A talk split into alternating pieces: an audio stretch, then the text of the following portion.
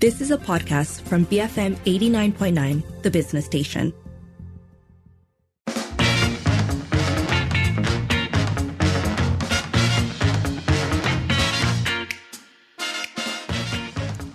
It is 7.08. You're listening to the evening edition with Lynn. And um, we have been spending today, like I said, reacting to the headline, um, unpacking the headline that we now have Malaysia's 10th Prime Minister, Datuk Sri Anwar Ibrahim.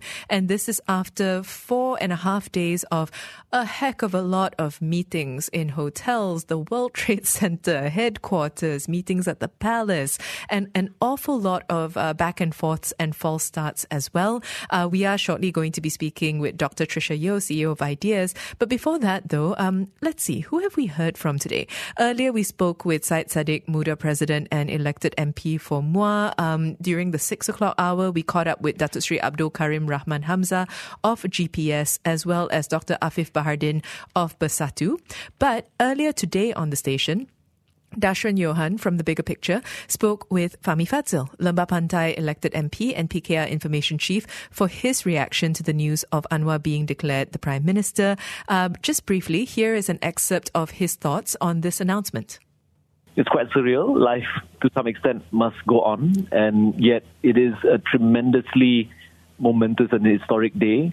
Uh, it's something that you know, for for many of us who've been in this fight, in the struggle, it's the culmination of 24 years of struggle.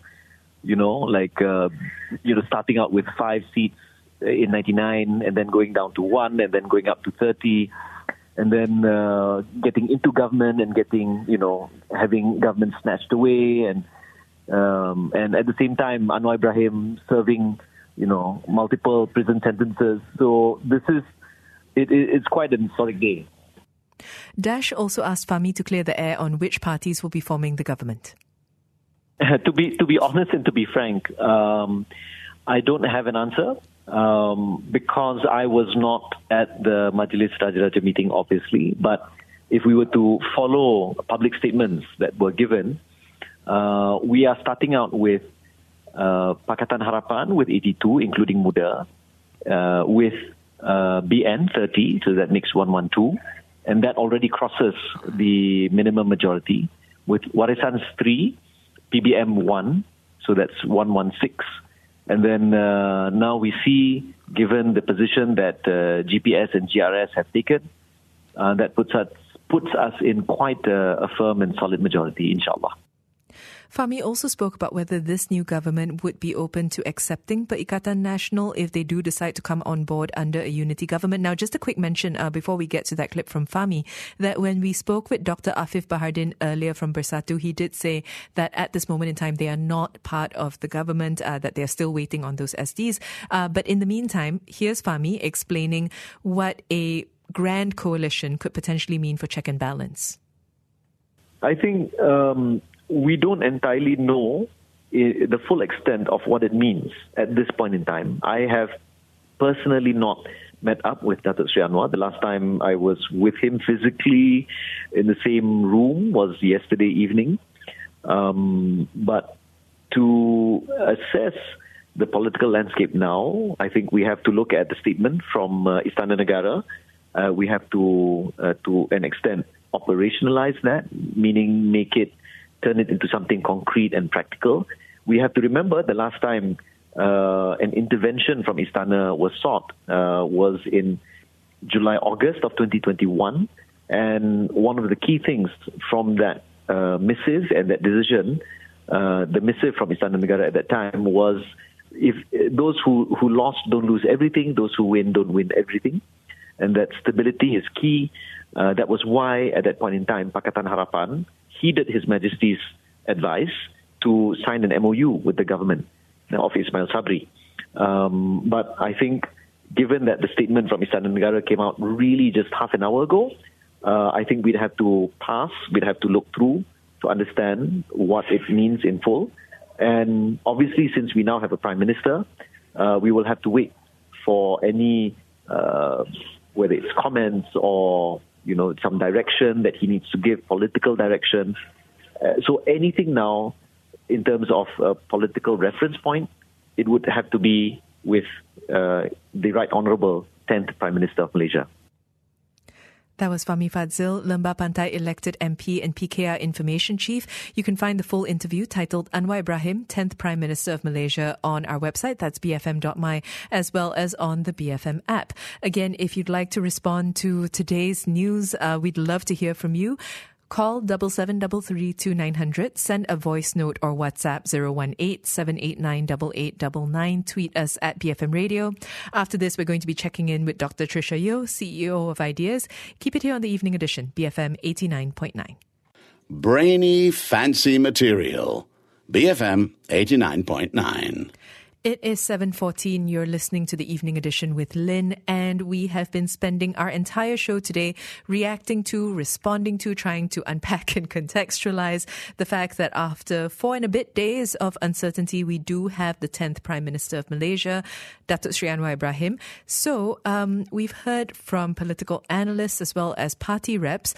Now, we have on the line with us Dr. Tricia Yeoh, CEO of Ideas. Tricia, as always, thanks so much for joining us. Thanks for having me again. So, in terms of configuration, um, how unprecedented is this new government? Well, uh, very unprecedented because uh, in the past, well, if you're looking at the last election, at least in 2018, uh, it was a coalition of parties. Uh, what we're looking at now is a coalition of coalitions. Um, of course, between 2018 and now, there were some strange configurations in which uh, PN and BN were also coalitions, uh, was also a coalition of coalitions uh, government. But I think this time you're really talking about very many multiple coalitions coming in together. And of course, the term unity government itself is unprecedented. It was, um, you know, put up for proposal when Tun Mahathir, if you recall, had stepped down in February 2020, but it never really came into fruition. Um, the palace statement, I think we have to be careful though, does not actually make uh, reference to a unity government arrangement. So we do have to uh, wait for the press conference by Dato Sri Anwar Ibrahim at eight o'clock later to find out what the actual term is of this government. Uh, and of course, at this point in time, we are still unclear as to which are the actual parties and coalitions within this government. Um, I, I, refrain from using the term unity government, which has not been referred to in the palace statement. Uh, so yeah, let's wait to see which ones are in and which ones are out. So acknowledging that we still don't know fully who exactly is making up uh, making up the coalition in full, it is uh, Pakatan Harapan and Barisan Nasional. Um, at least we know that much. Um, and we're at a point where most of the people uh, or most of the leaders in each coalition have had an opportunity to be in government, albeit some for longer, some for shorter. Uh, based on that, what do we know of their respective track records in terms of governance? Well, I think by now, um, both Pakatan Harapan and Barisan Nasional have had a stab at being in governments, both federal and state. Uh, Anwar Ibrahim himself, of course, is the former deputy prime minister, former minister of finance. Uh, PH as a coalition has been at state governments of Selangor and Penang for more than two terms. Um, and they had a 22 month stint at the federal government level. Uh, I think everyone knows about Barisan Nasional. We don't have to go down there. They are truly an experienced coalition. So that combination is potentially a very strong and stable one. But Ideas released a statement earlier today uh, calling for even more assurances uh, for the public and investors on the very important issue of political stability. So now the next thing that everyone's questioning is what, um, how long the coalition itself can stay in power. What happens, for example, when UMNO has its General Assembly held in uh, December, which is about a month exactly from now, 24th of December. And what we have stressed on is the importance to assure us that the arrangement is here to stay for the full term in office. And uh, this hasn't actually been brought up by anyone. And I hope that this um, can be discussed actually having a sort of built in mechanism within the coalition agreement to confirm that this arrangement is here to stay for the full five years because, uh, you know, our economy and the situation cannot afford a sort of quick change uh, every month, every other month, even six months down the line. I, I think we really need to get back on track in terms of uh, managing the economy. Uh, and not just that, we have the budget to pass for next year, and that needs to be done before the end of this year. So, amidst uh, all of this speculation or, or wondering about what form things are going to take, one main point, I think, is of course the cabinet. Uh, what are you anticipating the cabinet to look like with a coalition of this size? Uh, should we expect to see a significantly larger one? Um, I think, unfortunately, yes, I think that would be the expectation. Uh, I just want to recall as well that in the Pakatan Harapan manifesto, they did make um, a commitment to having two deputy prime ministers. I'm not sure whether this arrangement will still hold. So one from Peninsular and one representing the Sabah and Sarawak bloc. Uh, so let's see if that is going to be the case. Uh, in the statement that we issued, we also called on a leaner cabinet composition uh, which would be able to perform, you know, strict and regular due diligence on our ministerial portfolios. And we also have consistently called on any government coming in to refrain from providing excessive political appointments into government linked companies and federal statutory bodies as a way to reward political support. However, we know that um, that's quite uh, unrealistic. I mean, especially if you have so many senior members of so many different coalitions and parties to accommodate. I can imagine that the process of negotiation is taking place right now, and there are demands uh, for certain portfolios, especially the important ones like the Ministry of Finance, like MITI, as well as the Economic Affairs portfolio. So, if we look at the messages, um, you know, the voice notes, messages, calls that have been coming through, there is a sense of optimism creeping in from listeners, uh, especially that Anwar is going to lead the country to a new direction. What kind of reformasi is he expected to bring? Um, well, I think the responses that we're getting, of course, are probably from the uh, very urban uh, English speaking uh, electorate. So we do need to also be aware that there might be a segment of the population who did not vote in either PH or BN uh, to take into consideration. Uh, I said before the government was announced that whatever the outcome is, um, it will not satisfy a percentage of the population. So that really needs to be dealt with uh, moving forward. Uh, but back to your question on what kind of reforms we expect to see. Well, I think it's quite clear. I mean, if we look at um, Pakatan Harapan's track record and its own calls through the many years of its existence, as well as what's contained within the manifesto. Uh, the institutional reform list is very long. Um, it's the longest as far as the manifestos when you compare them side by side. Uh, they will hopefully, and we look forward to working with them on this, um, include certain legislative uh, reforms such as the Political Financing Act, uh, the Fiscal Responsibility Act, Parliament Services Act, uh, the separation of powers between the Public Prosecutor Office from the Attorney Generals. Um, and one thing we would like to also see is uh, something addressing fiscal consolidation. Uh, that's probably the trickiest thing to address. Um, I know that, you know, restoring the GST was nowhere in any of the manifestos, but I think it's something that any government coming in needs to seriously think about because if we cannot afford to roll back on the expenditure, especially uh, targeted measures for the B40 or is it B50 now, then we really need to think about widening the fiscal base because there are no two ways about it, right? You either spend less or um, or raise more funds for for the tax revenue purposes. So I think uh, the last part that I said, that's probably the riskiest and the least likely for them to do. But I do hope that forms part of the reforms that we're going to see as well. Tricia, I wanted to return to your point um, about the fact that while yes, if you look at Pak- uh, Pakatan Harapan and Barisan Nasional, they technically uh, comprise the, the popular vote. If you put those two percentages together, that there is a significant chunk of the country that did not vote for them. That there is also, uh, you know, I, I think a not unreasonable level of hap- unhappiness or dissatisfaction with how things have panned out. And this is a question that I've been putting to almost everyone who's come on the show today. How how can we kind of start to patch that up and make sense of that and move on from all this?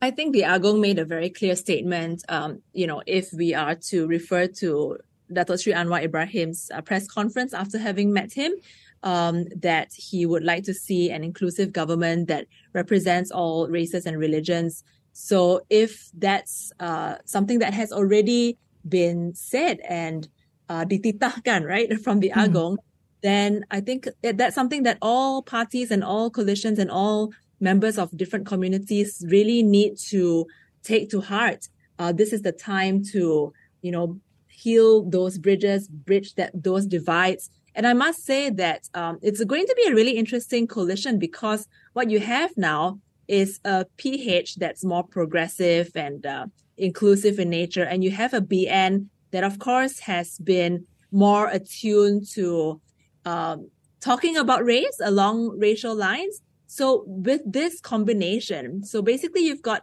a coalition made up of political parties with very varied ideologies and different inclinations, right? Based on the narratives that they've put out, both in the campaign and otherwise. And now together, they will have to play that very important role of functioning as a government for all. Um, they have to play that leadership role in addressing these fissures, these fissures in Malaysian society that have been caused by polarization, some of which were unnecessarily contributed to by the the campaign. Um, that I think in campaigns they they do try to heighten up certain emotions, and um, we need to kind of come back down to the ground. And those who had campaigned using those bases would have to also educate and inform their supporters that look, um, certain things that were said, maybe we didn't really mean them, uh, because we have to be careful. These things do have a trickle down effect. Um, and, and of course, of course, think tanks and CSOs, NGOs, all of us play a collective role in reminding each other that we actually have so much to fight for as a nation. Uh, we really need to to heal those wounds if there are any that exist.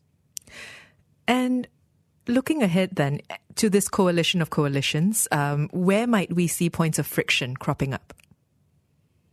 Points of friction. Well, I can already see, um, you know, points of friction when it comes to economic policy because, um, you know, I go back to the GST just because that's something that many people ask me about.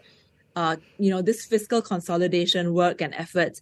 The BN was the one who introduced the GST uh, PH was the one that rolled it back. So on that point alone, you know, will the different economic heads from the different coalitions be able to see eye to eye on that? I can expect that there will be some um, loggerheads, loggerheads already there as far as economic policy is concerned. Um, as far as institutional reforms, of course, BN is not quite the main champion of it. Um, however, I do think that there are enough reformists within BN. And we saw that happening um, during the Ismail Sabri administration, where several of them actually stood up and, you know, went ahead agreeing with the legislative reforms that were put on the table. So on the one hand, some friction when it comes to certain institutional reforms, uh, even the Political Financing Act. I mean, that's something that Ideas has a lot of experience with um, there will be disagreements on what levels of transparency transparency should be introduced within the act. Uh, you know, if we are talking about parties declaring their assets, I'm sure the parties that have more assets will have a little bit more consternation over um, what is contained within the bill. So there will be points of friction, but I also am quite positive and optimistic because of the kind of bipartisanship that was displayed uh, during the Ismail Sabri administration. I think we saw a lot of progress made. Um, we saw, you know, both sides of the divide coming together to pass the Anti-Sexual Harassment Act. We saw that coming, them coming together for the Undi 18 lowering of the voting age and also for the anti-party hopping law. So I do think that, um, you know, the last two years, despite the instability and the, the tension that it has caused many Malaysians, it has also resulted in something positive.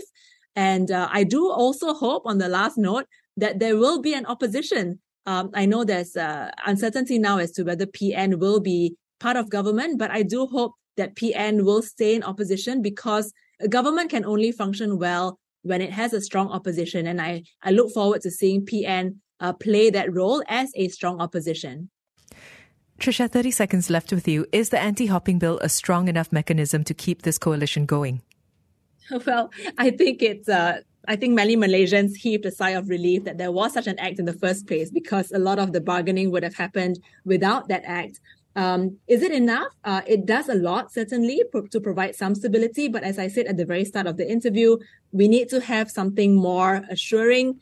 Uh, I hope that there will be a built in mechanism, maybe an agreement in the form of maybe not a CSA per se, because we can't call it a CSA if it is a majority government, uh, but some form of an agreement or an MOU that is signed by the different parties to assure voters, um, investors, the business, that we will have this government to stay at least for five years, uh, if not less, but you know, the full term is what we're hoping for. Tricia, thank you so much for speaking with us. Thank you. That was Dr. Tricia Yeoh, CEO of Ideas, responding to uh, the new Prime Minister of Malaysia, the news around that, BFM 89.9.